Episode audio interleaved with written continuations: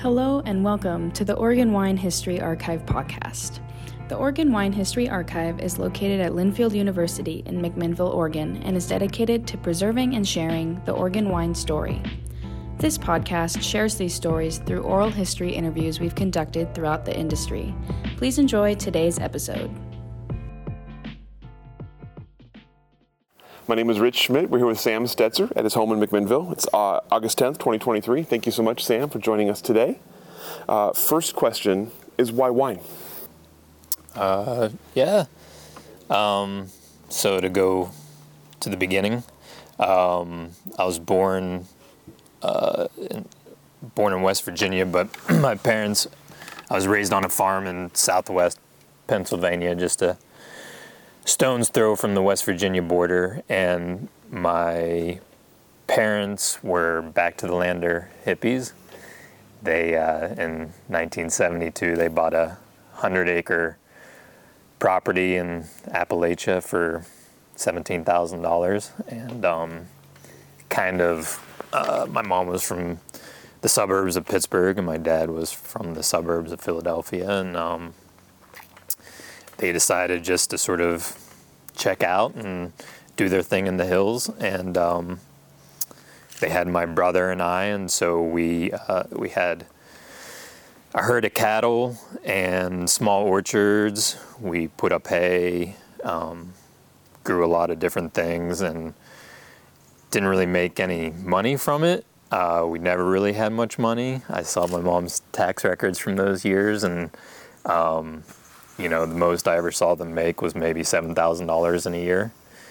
But we were never really wanting for anything. You know, we made our own dairy products and raised our own meats and, and everything. And um, there were no words for the kind of farming they were doing at the time, um, you know, organics or regenerative or anything, but they were really practicing all of those things. Um, they learned from the locals how to farm, and they learned from you know Foxfire books and some of the sort of resources that were kind of out there. And there wasn't really money to bring things in from the outside. So, you know, uh, I grew up shoveling the the stalls from the cows and spreading it out in the fields and um, using what was available in a closed system. And um, now I think they would call it regenerative farming or some of the nomenclature that, that exists, but um, they weren't doing that. And my dad became was a part-time mailman, rural mail carrier, and my mom eventually went back to school and got her teaching degree, and they eventually got like real jobs in the farming side of it kind of became less. The herd got smaller and stuff, but um, and then my brother left for college, and then I left, and um, the farm's still there, but um, not really actively farming it. Um, so, anyways, I grew up in that setting of Appalachia, and both my parents being back to lander hippies, they had a really large group of people that kind of all went out there for cheap land and jobs in the there were uh, abundant jobs in the coal mines and barges running coal and stuff, which attracted a lot of sort of young people who wanted to live country life and have these relatively well-paying jobs. Um, and but they were all fairly well educated and stuff like that. And um, so I had a group of friends who were the kids of all these people, but we also sort of lived in this community that didn't really value education and um, a lot of the things you associate with, well, Appalachia. And so I could not wait to get out of there. Um, I think in high school, and I was a bit of a chameleon. I could get along with just about everybody, but I kind of felt like I didn't really belong in that culture of um, big trucks and racism. And, and, a lot of those things. So I couldn't wait to go to the city and sort of discover more worldly kind of things. And so I ended up going to school in at the George Washington University in uh, Washington, D.C., which is about as urban as it gets with college. And my mom had gone to school there, so I kind of had that primer. And uh, so I kind of went the opposite, kind of the extreme opposite of, of that, my youth. Um, and they did not have an agriculture school at GW. Um, but I had bigger dreams and um, just wanted to be away from country life and farming for a while. And uh, but it was a really expensive place to live and go to school, and my family's not a family of means. I had a lot of financial aid, which helped, but um, the cost of living was really high. And I ended up working in uh, high end restaurants to sort of get by. And that was kind of my introduction to, first introduction to people enjoying and appreciating wine. Um, as a kid, we had a lot of uh, family friends and people that made wine at home out of whatever they could get their hands on. Um, just sort of, you know, nobody was going out and buying fine wine. Um, and I always sort of was fascinated with that culture. Um, and so just bussing tables and working as a barback and doing things, and I saw people ordering it and appreciating it, and kind of got that. And then eventually I started uh, waiting on tables at some pretty high-end, nice restaurants that had extensive wine lists, and and I was so green, and I remember like the the head bartender sort of sitting me down and giving me the the the lesson, and sort of like pulls up a map of France and he talks about Bordeaux and Burgundy, and and and it was just like I had no clue, no clue about wine. Um, I could barely name some varietals, you know, Cabernet or Merlot or anything like that. And, um, got a pretty good lesson pretty quickly about it. Um, and so, yeah, we got through school and um, I had a degree in international affairs, which wasn't going to get me very far. Uh, but I had this dream of sort of managing. I had a concentration in international environmental resources. And I was heavily involved with the environmental groups at school and um, uh, was taking internships at uh, big NGOs that were based in, in DC that dealt with environmental resources and um, and so I had this dream of going abroad particularly Central America or South America, and helping manage, uh, you know, their their resources that they had available.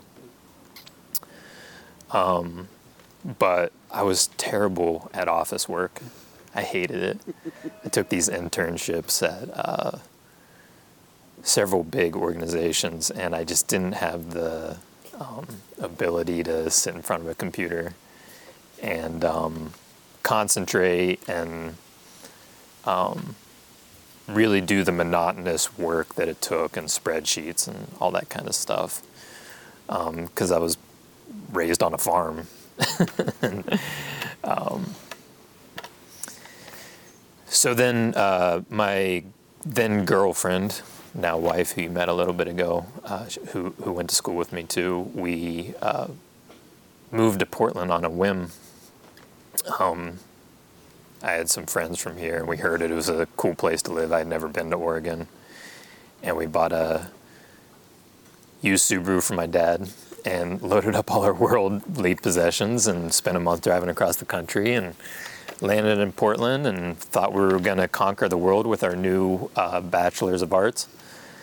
And uh, that was 2004, and the economy in Portland was really bad at the time.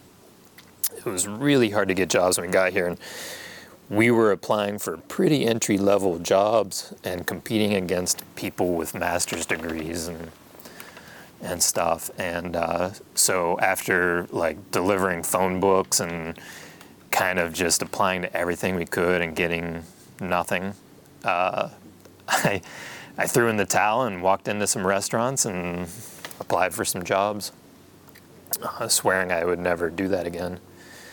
And I got a job at Wildwood Restaurant in Northwest Portland, which um, at the time, you know, the food scene in Portland was really getting started, and um, that was one of the first sort of really uh, high-end places that was selling uh, Northwest sort of inspired food, and they had an incredible uh, wine list. And so I started learning a lot about Oregon wine through that, and um, tasting a lot of wine. I got to meet a lot of prominent Oregon people.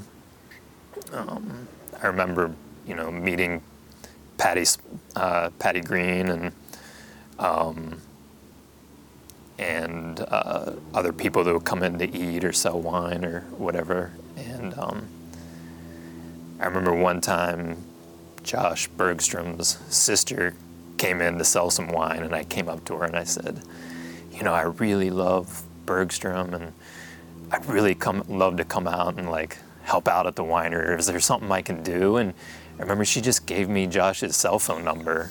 and was like, uh, "Give my brother a call. I'm sure do something." And I did. I went home and I called him, and I'm like, "Hey, man, like." And he was really cool on the phone. He was like, "Yeah, well, harvest is coming up. We, you know, you come out and help sort fruit or something." And I'm like, "That's it. I got it. Like, I'm in the business." and uh, he's like, "Yeah, I'll take your number down and I'll just call you when harvest comes along." And of course, he never did because it's like least of his priorities. And I, I didn't have the wherewithal to be like, you know, he's probably kind of busy. I should just like give him a call at harvest. I never did, and, and it came and went, and I was like, well, blew my chance. Um, and sort of that that ran its course, and we just kind of got sick of waiting on tables and ho hum jobs in Portland, and um, and I actually like ended up losing my job there because I just got really I'm a, I'm an introvert. You know, the sales thing is just isn't really. I think I was a decent, you know, server waiter. Um, but after a long time of just sort of waiting on people, I got really just jaded, and uh, and it got to the slow season. I pissed some people off, and they were like, "Yeah, you got to go," and I was like, "Yeah, I probably should." Um, at the same time, a friend called and he's like, "Come on the road rock climbing with me." I was really um, getting into rock climbing, and um, so traveled around the country for a couple months rock climbing. My girlfriend, now wife, went to Asia to work on some organic farms, and and uh, we kind of got back together. And then we were going to move back to Portland. Not really excited about it. And a friend said, "Come to uh, Western Colorado and work on a peach farm." harvesting peaches. And we're like, sure, what else are we gonna do? So we, uh, at this point, we had a 1995 Mercury Sable I inherited it from my grandmother. Uh, and we converted it into a, a, car that we could live out of, tore out the back seats and made a platform to sleep in. and we, we went on the road rock climbing again and, um, and then landed in Palisade, Colorado, working on a peach farm. And we did that for a little bit, and the farmer really liked us, and he said, "Stay here and um, help us with pruning." And we're like, "Okay, where else are we going to go?" And we did that, and then um, there's just you know a small grape and wine industry there, and I was really, really into wine at that point. Really, just fascinated by the process and everything, and I was making home wine at that point, and um, and after doing the peaches for a while, I was like, this is this is fine, but um, I'll stick around if I can work in, in wine. And the owner was like, fine. And uh, so we went. I just went down to the the neighbor's property. Um, he had a f- few acres of vineyard, and I knew he was managing vineyards for another guy. Knocked on his door and said, "Can I get a job?" And he's like, "Sure." And started working for him for six fifty an hour, and couldn't have been happier started on my birthday in February of 2006 and just digging ditches and whatever needed to be done, just working out in the vineyard, moving wires, everything. And it was like the happiest I'd ever been It was like my dream come true.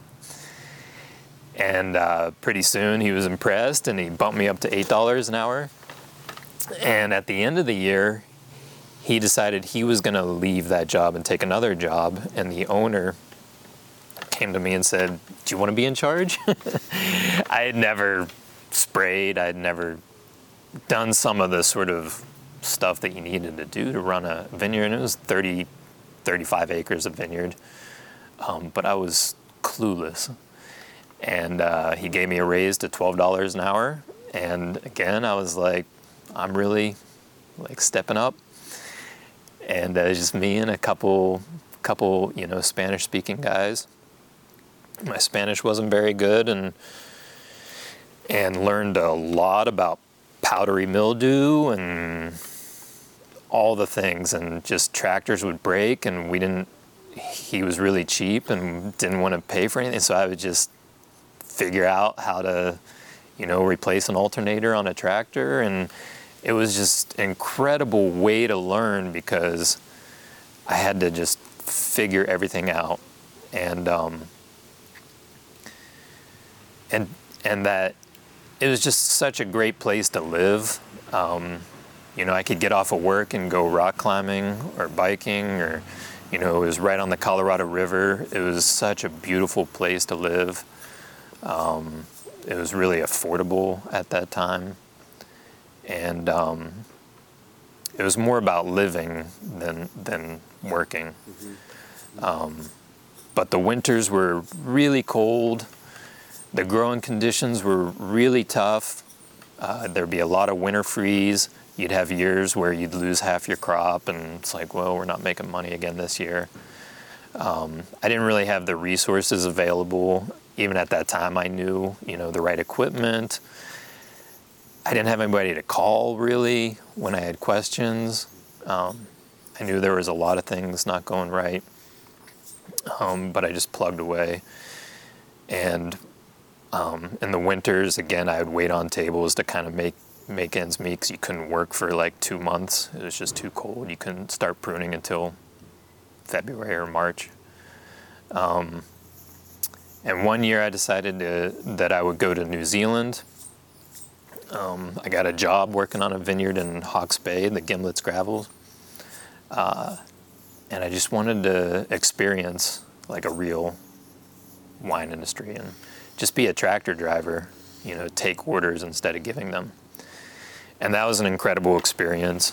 Um, working with them, they had never brought in an outsider before uh, this place called Matariki, um, which uh, has since been consumed by one of the big wineries. It doesn't exist anymore, the label at least.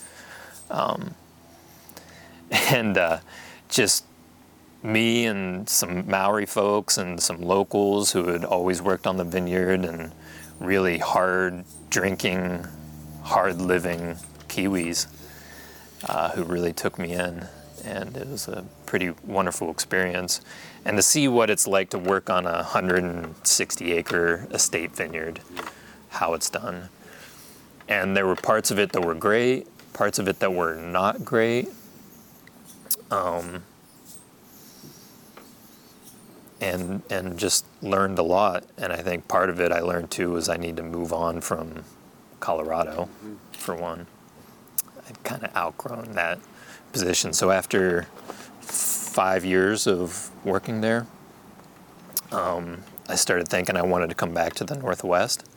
I'd always sort of dreamed of coming back to Oregon, but at that point, my skill set was like Rhone and Bordeaux varietals, hotter climate, high desert. You know, I was like, that's what I know. Like Pinot Noir and cool climate growing is so foreign to me. It's not, I don't really know. And I also wasn't really excited to come back to the rain. Um, and so I, I took a trip up to Washington. I made some contacts and went around. Uh, I, I toured around the Seven Hills vineyards and stuff, and they were like willing to offer me a, a job. And, um, and then I came down here and met with some folks uh, the contacts I made. And um, I met, I just walked into the Adelsheim tasting room and said, "Can I talk to the vineyard manager?" And I ended up sitting down with Chad Vargas, um, who I actually am co-workers with now. But at the time, they were looking for uh, like a vineyard liaison, um, and sort of offered it to me. And then I met with Advanced Vineyard Systems, and they ended up offering me a vineyard manager job. Um, and then in Walla Walla, that was kind of the job I, I really think I was best suited for, but they had a really bad freeze that year. And they were like, we don't have any grapes to farm, so we can't offer you a job. So I ended up taking the, the uh, AVS job um, and moved up here, and that was I moved up uh, March 1st, 2011, and um, it was pretty eye opening, um, for better or worse, because it was. I got here and they were like, "This is the coldest spring Oregon had had to that point. You know, it was the latest it had gotten above 60 degrees in a year." and it was like the wettest March they said they had ever recorded. I think it rained every day except for one in the month of March. And uh, I had never cane pruned before, like a lot of sort of the spring practices we do here. Um, so they didn't want to just put me in charge. So they said, okay, you got to just, you're on like a probation or something for like three months, or maybe that's the wrong word. I wasn't in trouble, uh, but you know, like a trial, and they're also like, yeah, we're going to pay you thirteen dollars an hour, and you got to just put in your work with the crew for a couple months, for three months. So they just dropped me off with a, a, a contractor crew, just tying and um, pulling brush, all those things day after day, and it just rained day after day. And my uh, girlfriend was still in graduate school. She was uh, in a grad, a social degree grad program at Smith College in Massachusetts. And so I was like on my own with my dog in a shitty house with like roommates and it was raining every day and I was doing this really tough work. I couldn't keep up with the crew because I didn't know the work, and they would just be like, "What is this dumb kid doing in our crew?" Um, and I was like, that close to packing my bags and going back to Colorado. Uh, but I stuck it out, and and they were happy with me, and they said, "All right, now you're you're ready to sort of take care of some vineyards." And um, those guys did a really good job farming. Um, I I learned a, a lot in those two years with AVS, and it was a really good introduction to some nice vineyards and, and stuff. But um, um, it was all sort of like planned out f- for for you as a as a as a manager, and I kind of wanted to have a little more freedom to farm the vineyards and. Um, so after two years, um, I had sort of been talking to to um, Kevin Chambers, um, who I knew pretty well, and uh, sort of telling him that I was ready to to make a change, and um, he suggested to the guys at RP to to talk to me, and so I I met with them and took a job with RP Results Partners um, Luke Pedotti talked to me, and they um, had just taken on a lot more acres uh, really quickly. They just took over uh, Domaine Serene, and um, like in one year, they had added a thousand acres to their their farming, and so they needed some help. And at that time in Oregon, it was really hard to land vineyard jobs. We were still kind of, you know, that 20, 2011 to 2013 kind of period, we were still really kind of coming back from the recession. and it was pretty stagnant and um, it's it's hard to imagine now with the last couple of years the labor situation how hard it's been to get helped. And um, there weren't a lot of vineyards being planted and uh, grape sales were pretty stagnant. Um, so I was pretty excited to, to get that and RP it was a little bit of chaos at first because they took on all these acres and they didn't really have the organizations situated at that time to for that explosive growth. And that was a really good learning experience to find out what it's like to work for a really rapidly growing organization that didn't quite have it worked out and everybody was trying to do everything everywhere at once. Um, and um, so they put me in charge of the organic and biodynamic vineyards, the spray programs at first. And so I learned a lot about, because I didn't really have too much experience with organics and biodynamics. Um, so I learned a lot about um, putting out the BD sprays, um, organizing, keeping on top of fungicide sprays, learned a lot about um, powdery mildew and botrytis. Um, and then they put me in charge of a lot of fungicide spraying the next year. I was in charge of spraying so many vineyards, and I didn't really enjoy that. Um, I didn't really like the compartmentalization, which was kind of in those days what RP was doing. They were really like, this guy's in charge of labor, and this guy's in charge of uh, tractor operations, and this guy, me, in charge of like a lot of the fungicide, the spray programs and stuff. And I didn't want to just be like spraying vineyards. Like, not physically, I was managing all these people and just keeping the rotations going and stuff.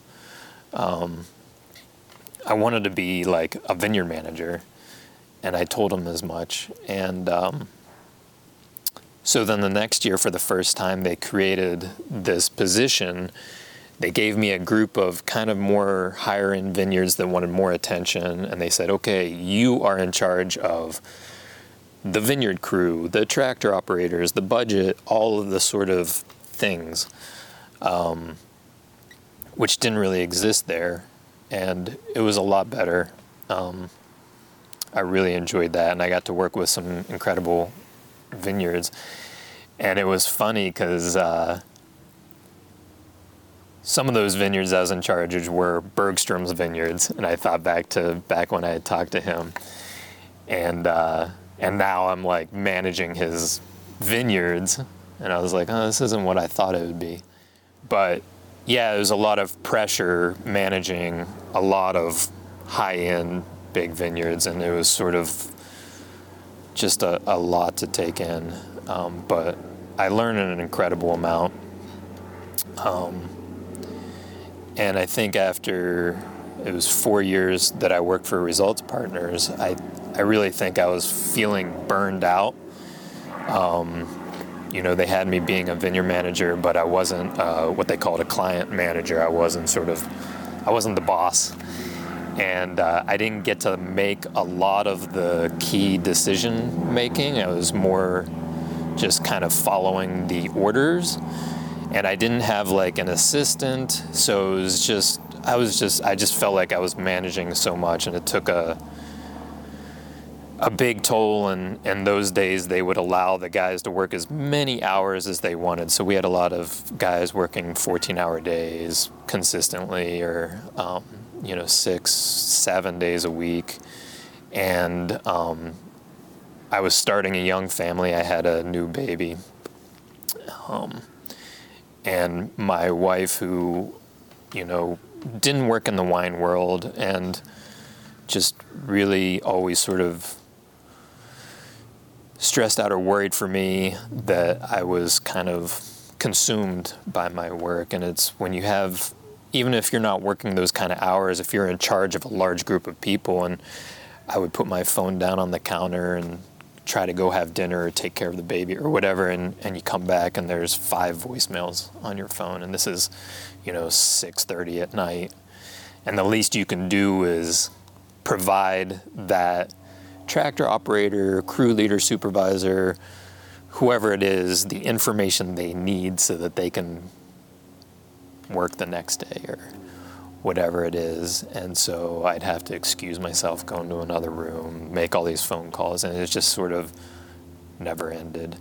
And I almost kind of had an ultimatum of this is, you cannot continue to do this.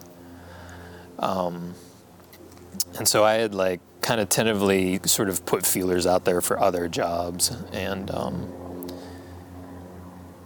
not not many and I think that uh, I probably would have been content just continuing to do that for a very long time. That's kind of my attitude of putting my head down and just working um, and not complaining.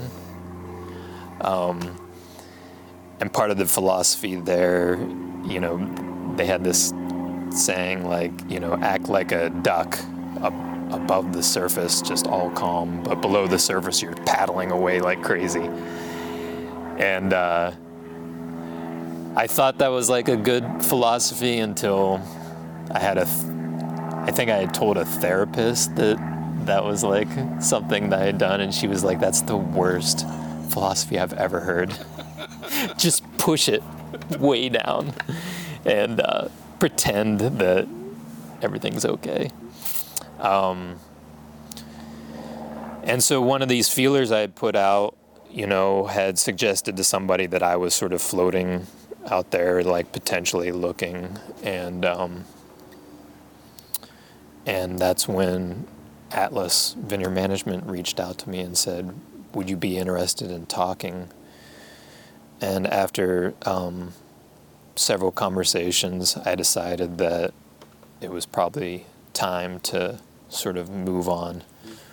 Um, and I did. So I started working for Atlas, and um, it did. I sort of, you know, got my weekends back, and it was a lot calmer. And Atlas was relatively small uh, when I jumped on in 2017. We're a couple hundred acres, and it was a it was a really nice change of pace. It was a smaller team, um, and the vineyards were a little easier to manage. Um, just a few large vineyards. Um,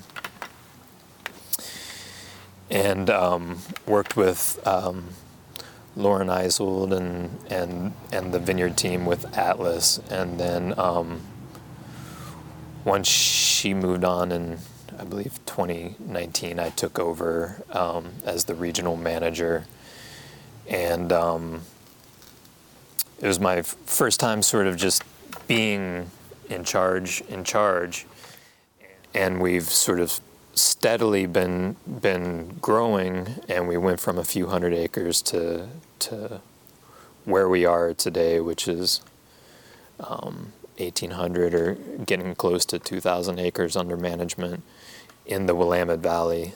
Um, so that's how I got to where I am, and, and my title now is Director of Oregon Operations. That's quite a path.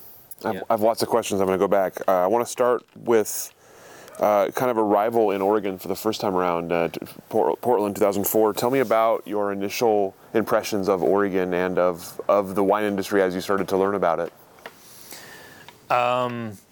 Portland in 2004 was like, it was, uh, I feel like it was the golden age, and uh, it was a magical city. Uh, thinking back of it, back to it. Um, and it kind of set the stage for where it's at now. It was so cheap.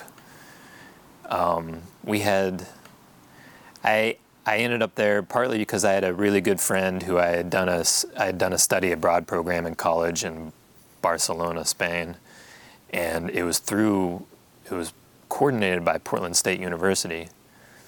Um, and so a lot of the kids in the program were from Oregon, and so a friend of mine, Jamie, um, we told her we're moving here, and she said, "Oh, we live in this great building," and um, we were just driving out, and she talked to the building manager, and he's like, "Oh yeah, there's a room," and I called him. He's like, "Yeah, Jamie says you're cool."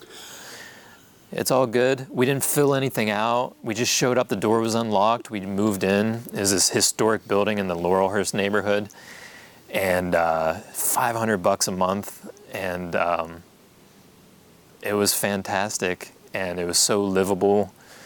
Uh, there were just like artists and musicians just flowing into town because it was so cheap, and um, it didn't have it had sort of the hipster thing going, but pre the pre Portlandia, it didn't have the stereotypes of it.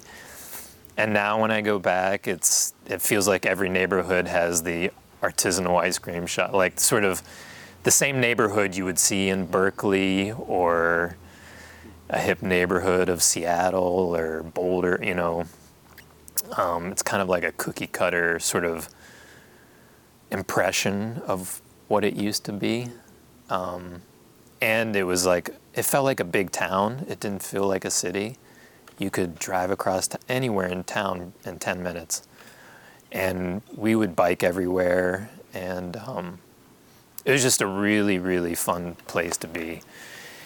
And at the, the restaurants that I worked, or particularly Wildwood, it was the wine industry seemed so accessible. People coming into the restaurant, it would be the winemakers or their you know immediate next person coming in displaying their wines and stuff like that and, um, and the few times we'd come out to wine country and they'd have you know their special pouring weekends and stuff and you'd come out and it'd be the owner pouring the wine and um, it felt great and we did a um, we had our honeymoon in 2008 in Sonoma and Mendocino, and I had never been to California wine country, and I had no interest in like Napa or the big, big, big industry coming from Colorado. Uh, I wasn't quite ready for that kind of step, and I didn't want to be a cog in the wheel. And I knew if I came, they would just be like, "Okay, you're in charge of." Um, you know, buying chemicals for this vineyard or something like that. Um, and even like Mendocino, we went to Anderson Valley, which for Californians is like on the edge of the universe. Even that was like, I went out there and we talked to people, and they'd be like, "Oh, this used to be like diverse here, and now it's just wine." And I don't. It's just it didn't feel right, and um, Oregon felt right. It was just that right amount of stepping up from like a tiny cottage industry. Um, and so, yeah, that was my impression of Oregon wine at that time. So when you went to Colorado, you obviously you had you had done farming, you had a farming background. When you started working with viticulture specifically, tell me what's what was what did you need to learn? What was what was unique about viticulture versus other types of things you had grown and, and places you had worked? Um, I really liked the connection to place. Um, I really just found the culture of wine at the time really fascinating that you could taste a wine and you know alcohol like being a solvent and just pulling out every little flavor you could from that and just knowing that I could taste the character of a Colorado wine. Um, and uh, not a lot of other sort of forms of farming had that kind of detail to it. Um, it, it was the romance of it at the time that really pulled me into uh, wine. And the farming part, just, you know, growing up on a farm, it's like you wake up and you just know there's stuff to do and you just do it. And, you know, my parents, there was never idle time. Like you just did something and then you would go do something else and then you would go do something else and then you would go do something else. and my parents never stopped. Um, and so I think that's what I was good at, and I still say that to to this day. Like I just the other day had a talk with our um, sort of viticulture interns who are here for the summer from various schools, and I had a talk with them about operations and kind of the business of what we do, and um, like the the vineyard management model, and kind of my advice to them and everybody else is like put your head down and just work. Show up on time and be reliable, and that'll get you pretty far in life. And so that's what drew me to the farming side of it is like I knew how to do that. And um, I don't think I'm a particularly great worker. You know, my wife will, would probably criticize me for saying that or sort of, but I think I've been really good about showing up consistently on time and just putting my head down and working. And it's gotten me pretty far in life. Um, so that's what kind of drew me to the farming part of it. It was like the thing I was good at because in farming, that's most of the battle. Rather than like an office job. Like a lot of office work, you know, people do just clock in and show up and you sit there, but it's not going to advance you. You need to like show, uh, you know, your work. Um, and so I think wine sort of helped me come to terms with the farming. It's, you know, because I still had in my mind that I was not going to be a farmer. I was not going to sort of do what my parents were doing, and you know, but wine kind of added this new element to it that added like culture. It added culture to this rural agrarian thing. So, with wine specifically, you mentioned kind of your education in wine being coming through a lot, of, restaurants and, and things like that. Tell me about learning the world of wine and, and getting to the point of, of understanding, sort of uh, on an educational level, uh, how to how to understand wine, how to sell wine, how to know wine. I could not sell wine. I, I would never be able to sell wine. I take that back because I guess in Colorado in the winters and stuff, there was just nothing to do. And so I would start, I did some like repping wine um, for the winery I worked for. The winery I worked for was uh, out of Boulder, Colorado. It was called Bookcliff Vineyards. And so we grew the grapes on the western slope near, it was near Grand Junction, kind of close to the Utah border. And um, this very sort of specific, um, unique area where you could get away with growing vinifera.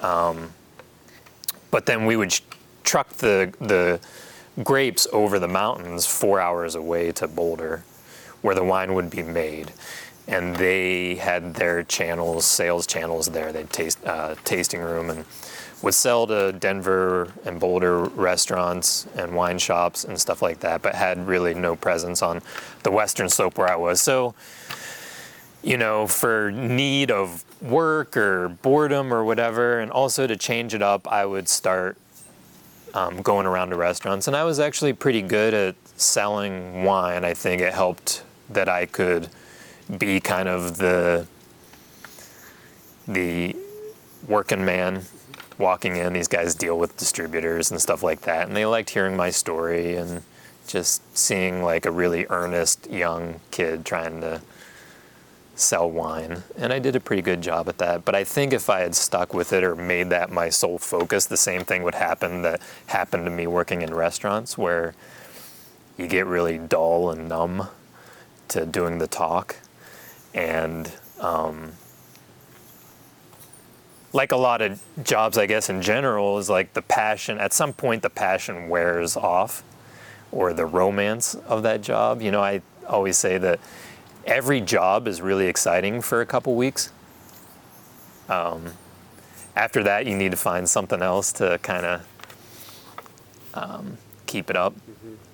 Um, and I think now that I've been in this industry for whatever it is, 18 years or something, that the the marketing side of it um, feels so unappealing to me um, that I'm pretty content to just be in the vineyard doing my thing. Um, and even the winemaking side of it, it um,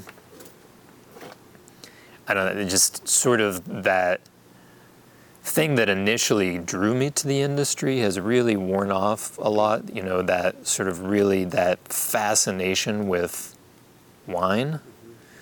Um, and at this point, I honestly don't even like drink a ton of wine. I've been in it so long, I can talk the talk, but I don't really enjoy um, just talking about wine styles. Um, that thing, I've really sort of moved on to the logistical aspects of farming grapes and the people that do it. Um, and it was really hard on me when I took over um, sort of the leadership role that I'm in now that I didn't have those connections to like the winemaking community that my especially my predecessor did. She was really good at um, making those connections, and um, I, I, I, didn't really have that. I didn't put myself out there, and it was really hard on me, you know, because it is a big part of my job, the networking and being connected to the movers and shakers of the industry. And I really like told myself I need to work harder at that. I need to put myself out there. I need to make those relationships. And as I move through it, I've realized that it's really not that important. I, I, it's more important to let your work speak for itself.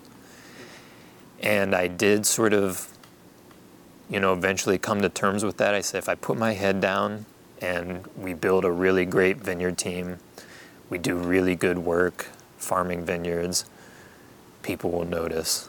And um, it's kind of a, a long term game. It's sort of like I'm not selling my personality, I'm selling um, the work that we do, and it takes years for that to get noticed. Um, there's with with vineyard farming, um, it's probably less immediate you know, with winemaking, you're staying in front of a group of distributors or whoever you're trying to sell your wine to, you're pouring the wine and they either like it or they don't. Um, in some ways, that's a lot more immediate. Now, the, the hard part is consistently doing that. That is a long term game. I'm curious, before we talk, we delve kind of more into the vineyard side of things, you mentioned that you sort of made some home wine at, at, at a time. Tell me about the, that process for you and what you sort of took away from making your own wine. uh, I learned that it's easy to make okay wine. it's really hard to make like good wine, especially consistently. So if you're a home winemaker, I mean, and and I learned that it's no surprise, but the devil is in the details with winemaking. Um, and any winemaker can probably tell you this, but making wine at home with whatever tools I have available, like red wine, you can get away with a um, pretty minimal, but you know, I'm not I'm not a super detailed person. I'm like, let's make a good, quick decision and move on. And so I wouldn't track temperatures really well or, um, you know, the additions that I need to make, topping a barrel, um, filtration, you know, just all the things. And you would just sort of like do it and hope it turns out fine. And um, and for a while I would just like scavenge whatever grapes I could get a hold of, and that was fine. And I managed um, Fersing Vineyards for several years, and was really close with the owner Mike McNally, um, who was really wonderful, and he would be so gracious for the work that I did. And at the end of the season or during harvest and he would give me a half a ton of grapes and he'd be like it's the least i can do for the, the work you do. And it was like very valuable and stuff and but it'd be harvest and i would like work you know a 16 hour day and then i was like trying to get it processed and do it all like in my garage and i made this wine and it turned out beautiful, but I think it had stalled, you know, at a couple Brix. And uh, it's like fruity and delicious, a little bit of sweetness, but it's like I didn't cross flow, you know, I didn't, whatever. I just like bottled it and called it good.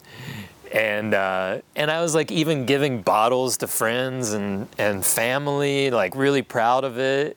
And sh- sure enough, like six months later, you open it and you're like, is a little funky. I don't know. And you see where it's going. And I've got at this point like 25 cases in my garage. I expended the energy to bottle it and everything, and it was gar- it was undrinkable. And it sat around for a long time. Finally, my dad was visiting, and we just like took it out to the dump and just hucked all these cases of wine into the dump. and so there was a lot of that, and um, and when I moved back to Oregon, I started realizing I had an allergy to, especially Oregon Pinot Noir. Um, the histamines are um, really affected me, and I'd have to take an antihistamine if I ever drank it. And it got to the point, gets to the point still. You know, if I drink a, if I try Pinot, I have to take allergy medicine, and if I drink like a normal amount, like two or three glasses of it, like I don't sleep well. It, it really messes me up to the point where it's really made it hard to enjoy. Drinking it. And so I just had all this wine piling up in my garage. And not to men- mention that when you're managing vineyards, people give you bottles and and stuff. And I wasn't drinking it. And I think my wife was finally like, "Why are you doing this? Why are you making wine? You don't drink it." Is I was giving it all away which is great. People love receiving wine, and um, nothing makes me happier than making other people happy. Um, so I I enjoyed that, but that's ultimately why I stopped making the wine. But it was really helpful to understand more about the process. And I have worked in um, wineries to a certain extent. In Colorado, I would go help in the winery. In New Zealand, I did some work in the winery there just enough to know that it, I didn't want to do that side of the industry. Because there was at the beginning sort of that question in my mind do I want to go in the wine production or the vineyard work? And God, pumping and pressure washing and just being inside in a winery all day and and winemaking is um, mostly that and um, it's like long it's just monotonous and boring. Um, and i think a lot of people the romance of it or whatever is you think you're gonna be you know displaying your wines to people and people oohing and awing over it. And um, there is some of that but it's mostly tedious so you mentioned as you were kind of setting out back in Oregon, you you had some options. You you'd met with Adelsheim and you had Advanced Vineyard Service, and you were thinking Oregon, you're thinking Washington. You hadn't narrowed down yet. What made you choose the role you did choose? Why did you choose to go with a vineyard management versus working for a specific brand? Well, I wanted to manage vineyards, um, and it kind of I had to make a decision. And talking with Chad, he was kind of like, with your experience, you should probably just take the AVS job. Like he pushed me, and I wasn't, like I said, it was really hard to get jobs then, and um, and so basically that was all that was offered to me. I didn't know what a vineyard management company was. I would have been more than happy to take a job at an estate vineyard if it had been offered to me. But I didn't have the connect. I didn't know anybody. Um, I was just sort of like wandering into like I came up here and it was winter and I just sort of wandered in to tasting rooms and be like, "Is your vineyard manager around? Can I talk to him?" and and they would like say, "Hey, how you doing?" Like you know, but he was the vineyard. Like, why would they need a vineyard manager if he was the vineyard manager? and um, and I went into OVS and talked to Kevin Chambers. Kevin Chambers had been had come to Colorado. We had our little grape growing organization had put together a talk of various people uh, to talk about organics and biodynamics, and he and his vineyard, Resonance Vineyard, um, were deep into biodynamics, and he was featured in Voodoo Vintners and um, these sort of things. And he came and did a talk to us, and uh, during the break, I went up to him and I said, "Hey, like someday I would love to." Come back to Oregon maybe and can I look you up? And he was like, great. Yeah. And he gave me his card. And so I went in and talked to him and he's like, yeah, okay, well, good luck. You know, there's, I don't know of anything. Um, but yeah, it's an interesting sort of path that it took me on um, that I landed with a vineyard management company because now all of my experience in Oregon has been vineyard management companies.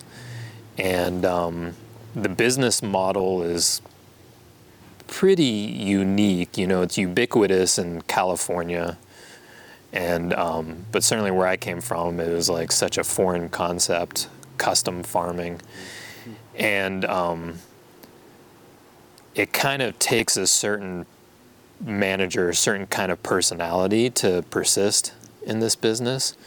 It's so different than farming an estate vineyard, and really challenging. You have to really be willing to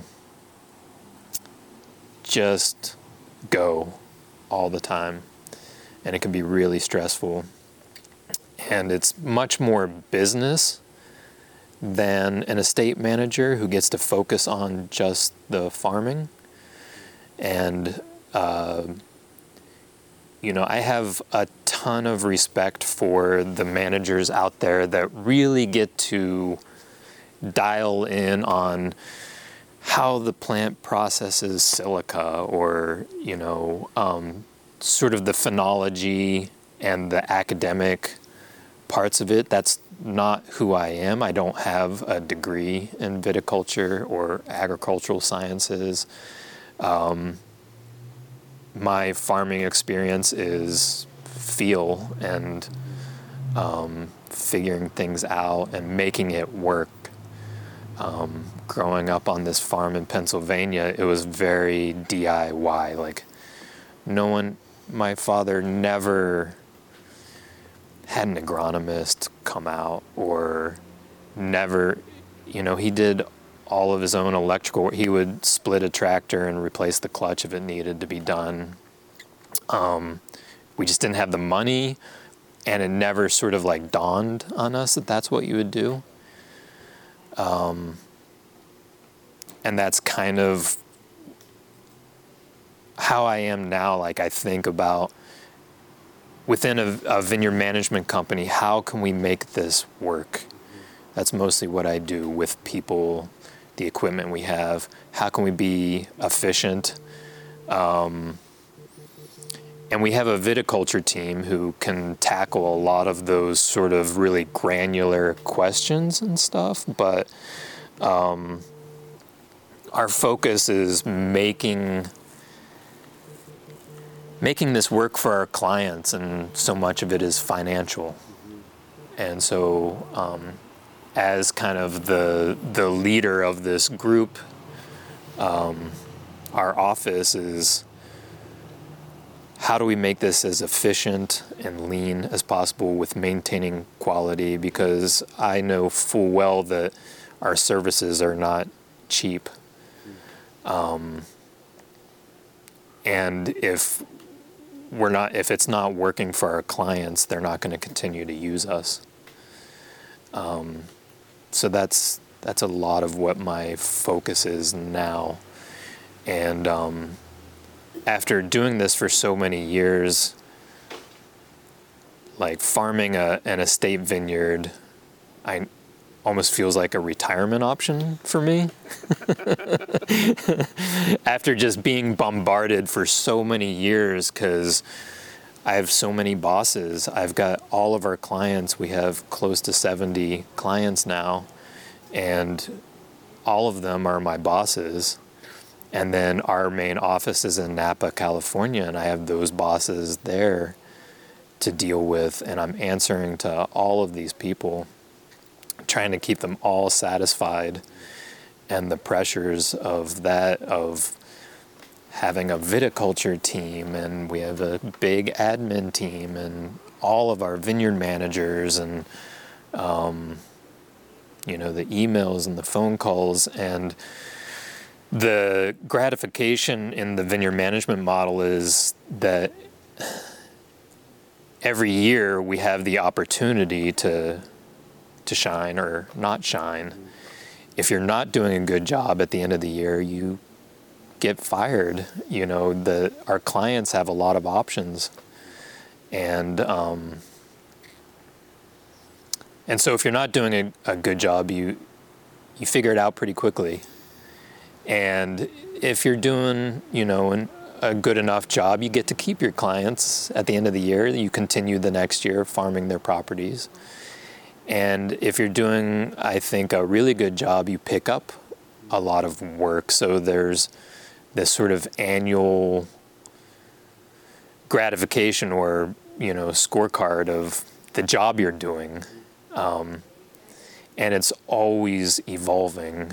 We get to work in every sub AVA. Um, and now, you know, we're farming conventional and organic and biodynamic and regenerative, you know, all the things we get to do.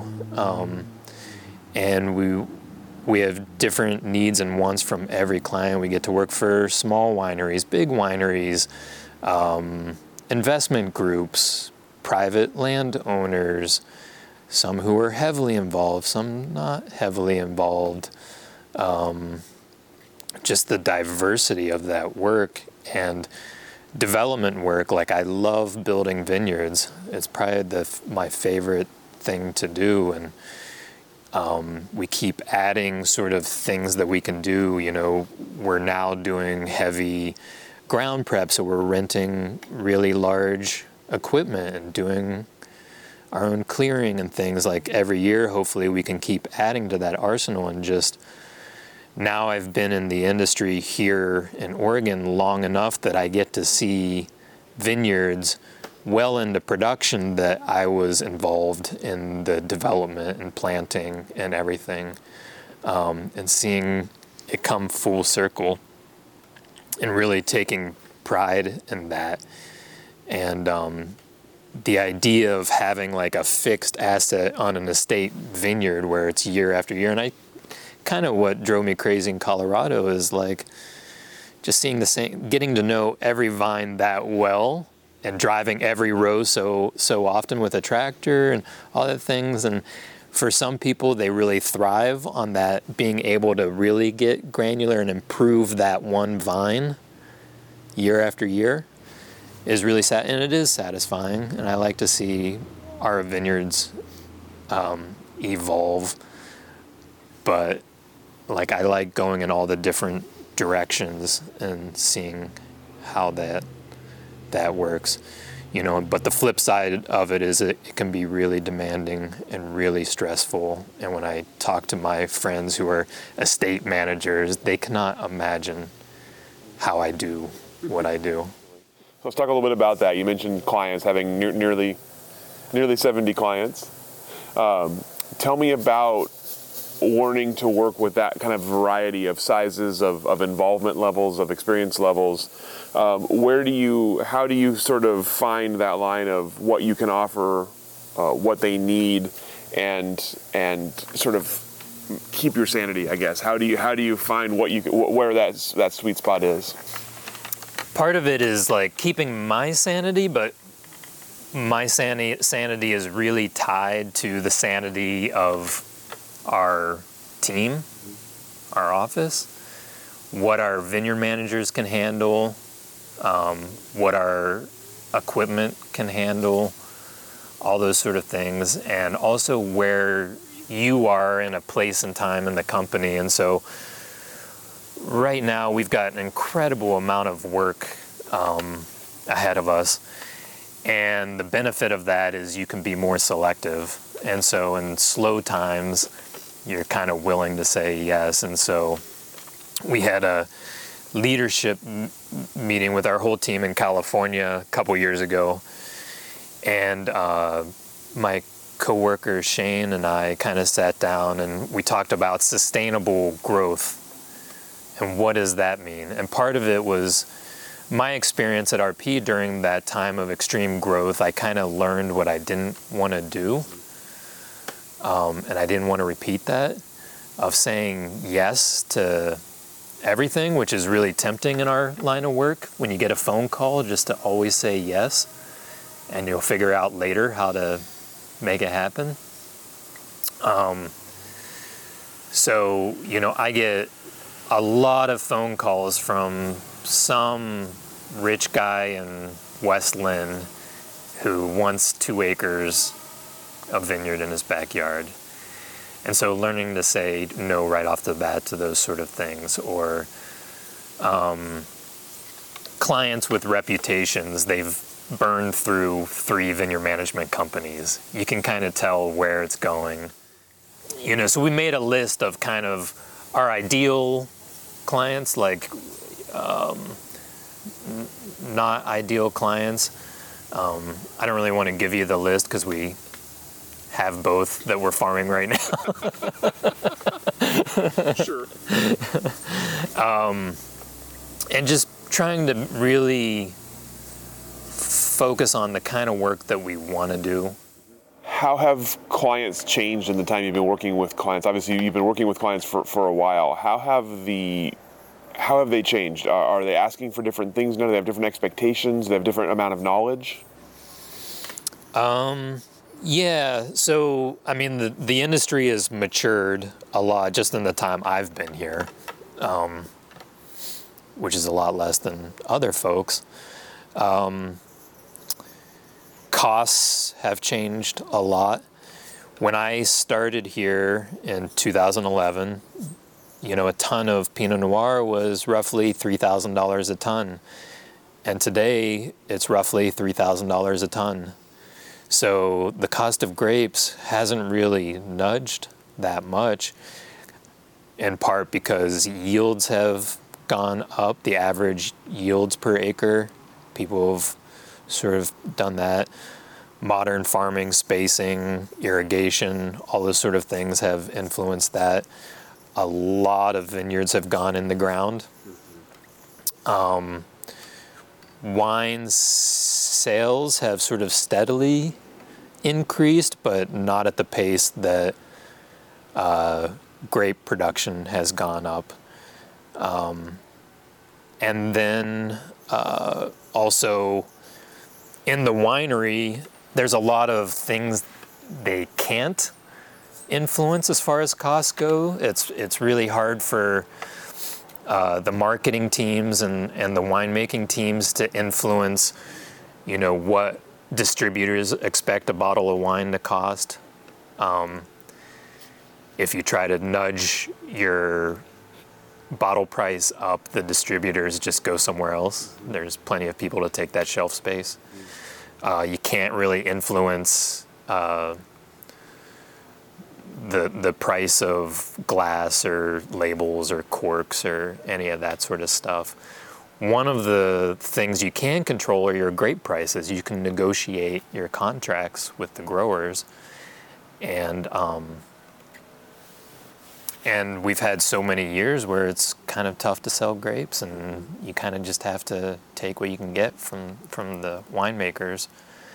Um, so that's been really challenging. So there's more and more emphasis on the cost of farming as the growers are really struggling to get the revenues that they want.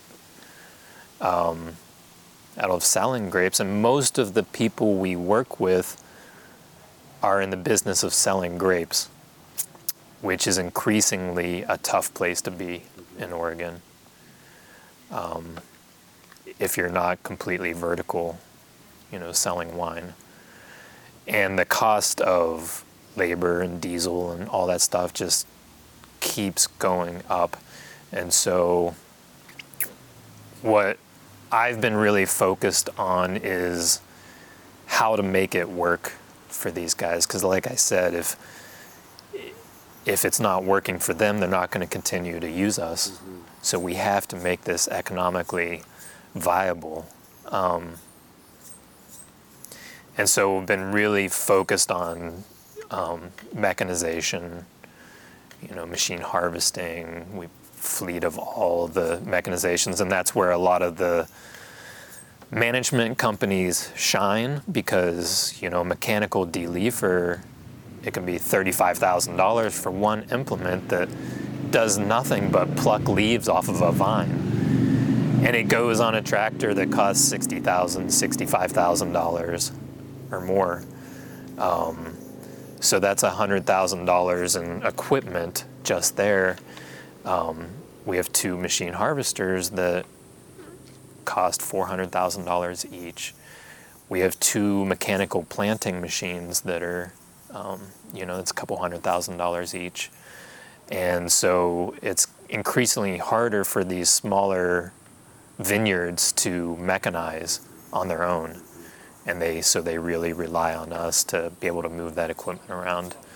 Um, also, the scale of the labor we can maintain labor year round, and um, so we've been able to ho- slowly uh, become less reliant on labor contractors, which I'm not a fan of using. You know, and and um, I think a lot of the people running the labor contractor companies are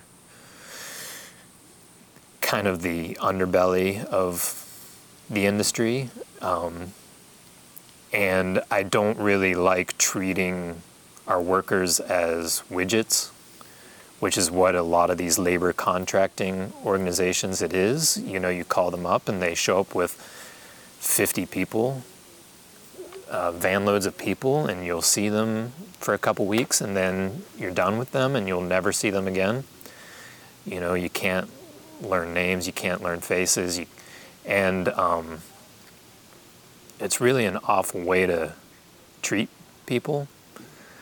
Um, so we've been, with the scale that we are in the other companies, we've been able to sort of bring internal labor. We hire them directly; they work for us, and um, that allows us to pay them a little more. We're not paying a middleman to sort of bring us people.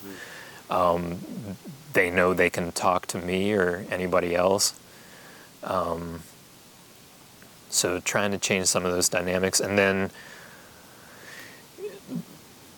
the back to the economics of it too is you know we've seen the struggles in um, labor that we've had and trying to incentivize people um, to be more efficient.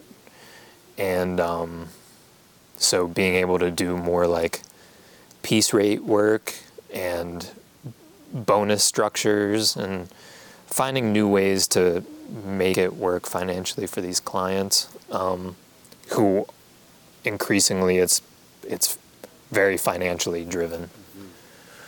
Um, and also trying to adjust the way that we've traditionally farmed, I think, in Oregon. The old style of Oregon farming and, and is, you know, Pinot Noir being a very finicky vine and wanting to collapse and trying to change trellis systems to make it easier to farm without necessarily compromising um, quality. Um, getting Oregonians more comfortable with mechanization, um, trying to find ways to not do things that traditionally have been done. When I started, shoot positioning was really intensive and still is in a lot of places, especially in the North Valley. um, in the higher end places, and trying to see like getting away from shoot position, heavy shoot positioning. Um, the hot years that we're having, and um, you know maybe seeing if we can get away with less leaf pulling. Um, and so a lot of the logistics of farming is what I focus on, um, and the business side of it. More and more every year, finding ways that we can make this work for people. The other thing is also just um,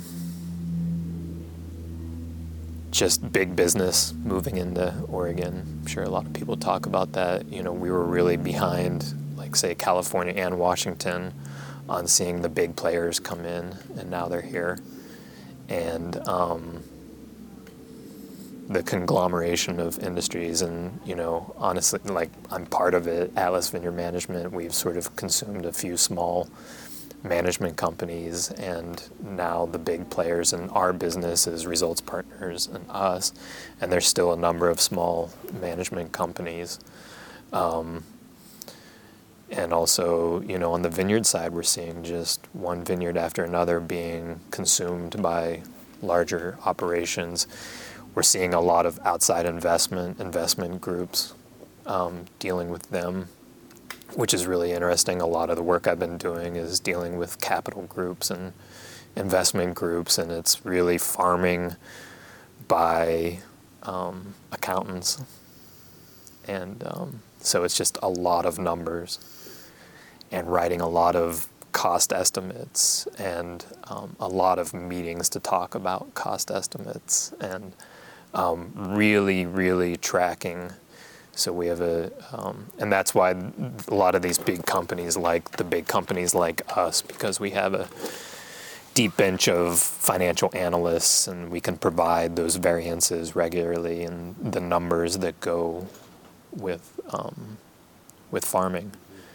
Um, and so that's been a big push away from sort of um, casual farming, you know, the owner living on site or whatever coming out and saying it looks good and that's like all you need. um, and just really, really staying on top of costs and numbers and those sort of things. Uh, tell me about uh, b- building and managing a team. How have you how have you gone about sort of building the team under you, and, and how you and how you manage them, and what you look for in sort of new new hires? I like to surround myself with people like me, I guess. um, I pride myself in knowing a little bit about a lot of things, and those are the kind of people I like, kind of a jack of all trades, and not necessarily specialized. Um, I like people who care about their work. I think that's one of the most important things. Um, I don't necessarily want somebody that's super knowledgeable but that they care and they'll eventually get there.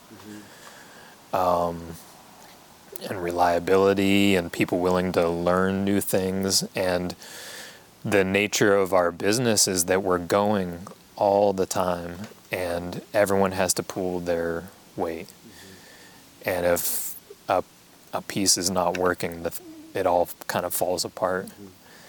And so I'm really hands off with the other managers, my coworkers. Um, I'm not a micromanager, and I've got enough on my plate. I don't I don't need to be checking in on them and their vineyards.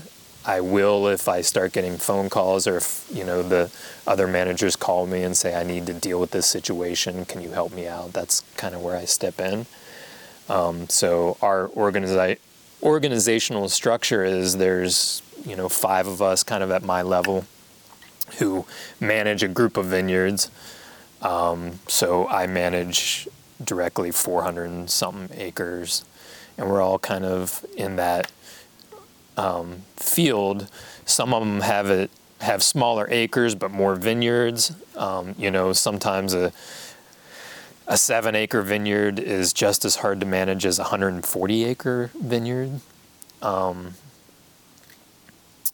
um, and then so we each have those and then we kind of have our own specialties within that so i'm kind of the quarterback of the team and just making sure everybody has what they needs i'm finding the labor that everyone needs and kind of putting out fires as they come up i do a lot of the dealing with our california ownership and stuff you know another guy he sort of does the new business handling, kind of keeping track of the new business. Another guy sort of manages the development work. Um, and then um, another big part of what I'm doing is, um, you know, Atlas, as I mentioned, part of the thing is sort of acquiring other companies, um, which can be advantageous rather than organically picking up a whole bunch of new acres um, because you're acquiring their people. That's kind of the impetus, really, um, as much or even more so than the acres that come with it, because it's really hard to find good people. Um, but also, it comes with their own culture, which can be really challenging. You know, I've sort of described it as, you know, when the Normans invaded England, they expected everybody to speak French, you know, right away. And that didn't work out.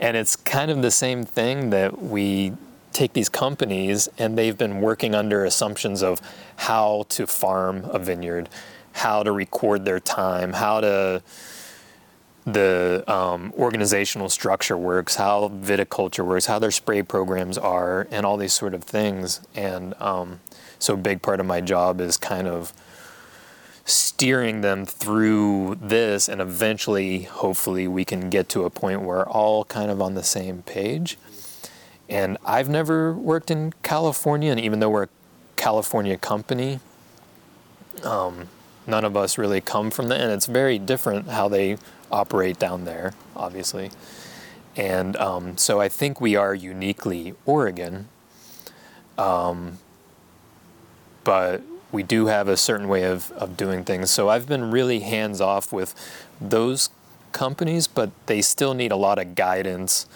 um, because now we're sharing equipment, we're sharing people, we're, and there's always this manager that doesn't like the way that this manager does it, and trying to get everybody to get along. Um, and so, uh, fortunately, bless her soul, my wife is a therapist by trade, and um, I've been privy to a lot of therapy just within my marriage and um, outside and stuff, and she loves to process. And um, for someone like me who's an introvert and kind of pushing everything down as hard as I can, it's really challenging, but she's really kind of made me step into that. And it's been really, really helpful in my job because I am constantly getting barraged with complaints. I don't know, maybe the wrong word for it, but just issues like human resource kind of issues when you have 250 employees and it's so everybody's just stressed out and going as hard as they can and dealing with all these things coming because I'm not the only one dealing with all this stuff I was talking about earlier. Everybody's dealing with it. And um, as sort of like the buck stops here guy, I'm the one left hanging with it.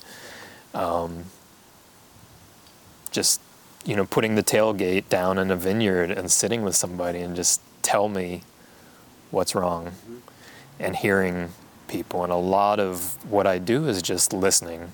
People just, I think, at the end of the day, want to be heard and know that somebody's listening. And you're not going to fix the problem, um, but reassuring them that I'm here and I hear you, and um, it's hard uh, you talked earlier about sort of the some of the changes you've seen in clients and in, and in the industry since you've been here. So tell me about where the industry is headed, uh, where you where you see it going, and maybe what some of your hopes are for what what comes next for the Oregon wine industry. I hope that it gets easier to farm. um, the labor situation. I hope that the grape market kind of, I hope it improves. Um,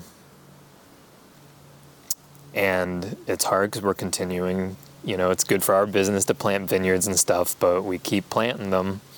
Um, and a lot of these investment companies and stuff are really looking to make money on the tail end and also the scaling of vineyard operations, um, which is no different than almost every farming industry. And we're seeing it across the board in blueberries and hazelnuts and grass seed, and sort of talking with all these people that.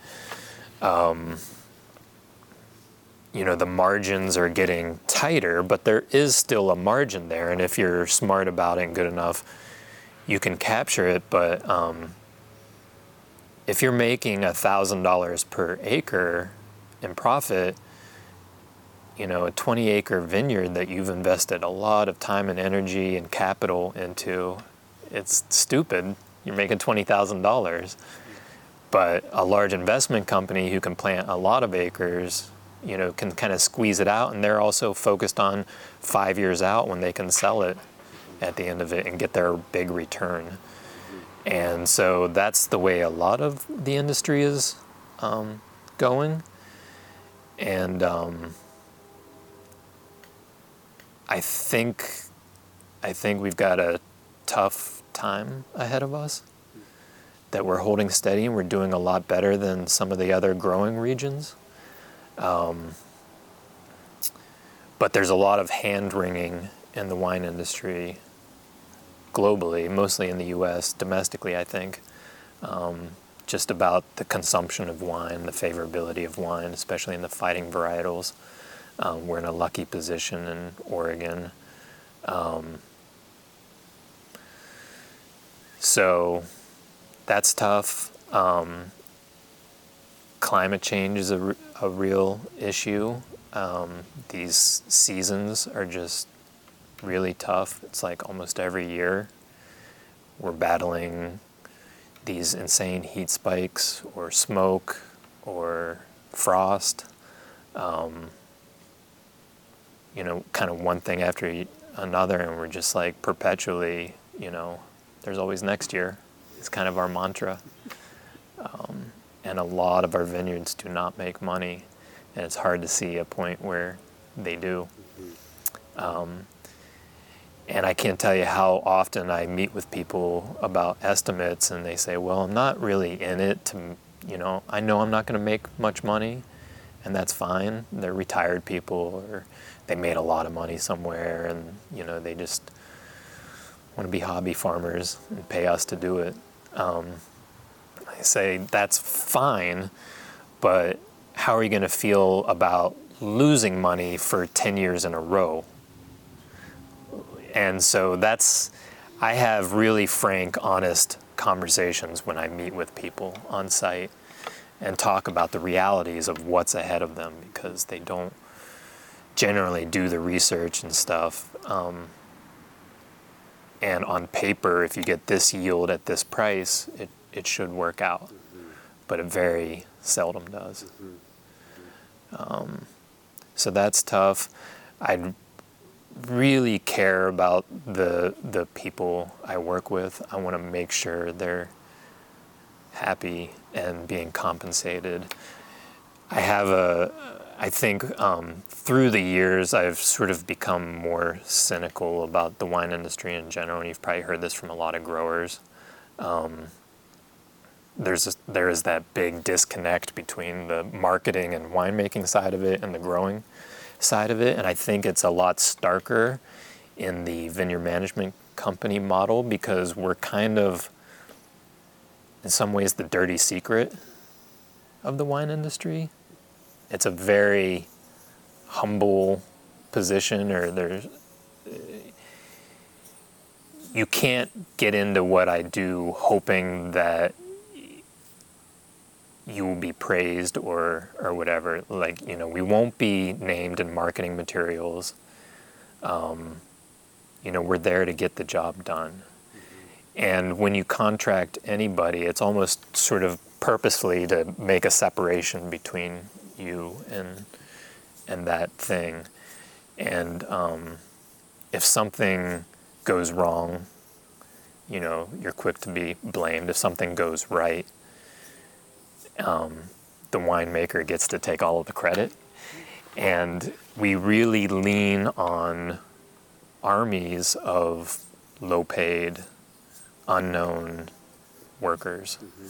Um, and until like that revenue to cost of farming thing equalizer, becomes more equitable, it's going to be really hard to pay people. And if we pay people more, we get complaints about the farming costs, and if that happens, we get fired and we're not farming anything. And another company who pays their people less come in um, and do it. And so I understand, you know, the financial pressures on the winemaking side of it, and I know a lot of wineries don't make money too, and um, uh, we gotta uh, find a way to pay these people more and make it more equitable. What about for yourself as you look ahead to the future? Anything uh, on the horizon, personally or professionally, that you're looking ahead to? You know, just continuing to build a good team, continuing to find ways to balance work and life. Um, to me, work is not the most important thing. And I think in this industry, it's really easy to get consumed by the wine and, and the vineyards, and it's the most important thing in the world. And you have to keep reminding yourself that we're just making this luxury item for people of means. Um, we're not saving the world. Um, and it's been a challenge and one of my challenges in Oregon, you know, coming from Colorado is like just living was a in that industry in general, people worked to live. Um, you know, you worked so that you could pay for your hobbies, um, which were really important. And here, uh, where I live in McMinnville, which is a wonderful town. It's great, but like recreation is not important. Our county commissioners are actively opposed to recreation, it seems. Um, and it just doesn't seem as important to people. And, and in the Oregon wine industry, people tend to be really consumed um, by wine as the primary focus. So, um, as I mature, I try to sort of find space for my family and living and, ha- and enjoying life. Um, so that's what I'd like to do. Um, just getting to a point where our team is redundant enough and powerful enough that it doesn't just fall on a few people um, and making sure the quality of life for the people I work with and everything is um, continuing to be good, mm-hmm. which has been extremely challenging with um, the last couple years and the labor situation and, and, sort of how that goes. But as it as we grow, it get does get more complicated too. Mm-hmm. And last question for you: uh, What is your biggest accomplishment today? What are you proudest of? um, my children. Um, very proud of them.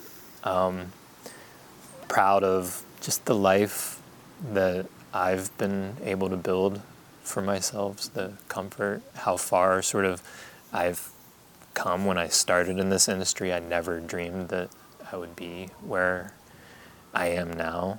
As I mentioned, seeing vineyards come to maturation has been really enjoyable.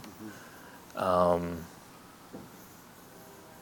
and just the the team that we've built here, I'm extremely proud of them. You know, when we get through harvest and just just seeing how hard everyone digs in and gets it done and just puts in 16, 18 hour days, seven days a week to get through it. And um, at that moment, like I couldn't be prouder of the people I work with.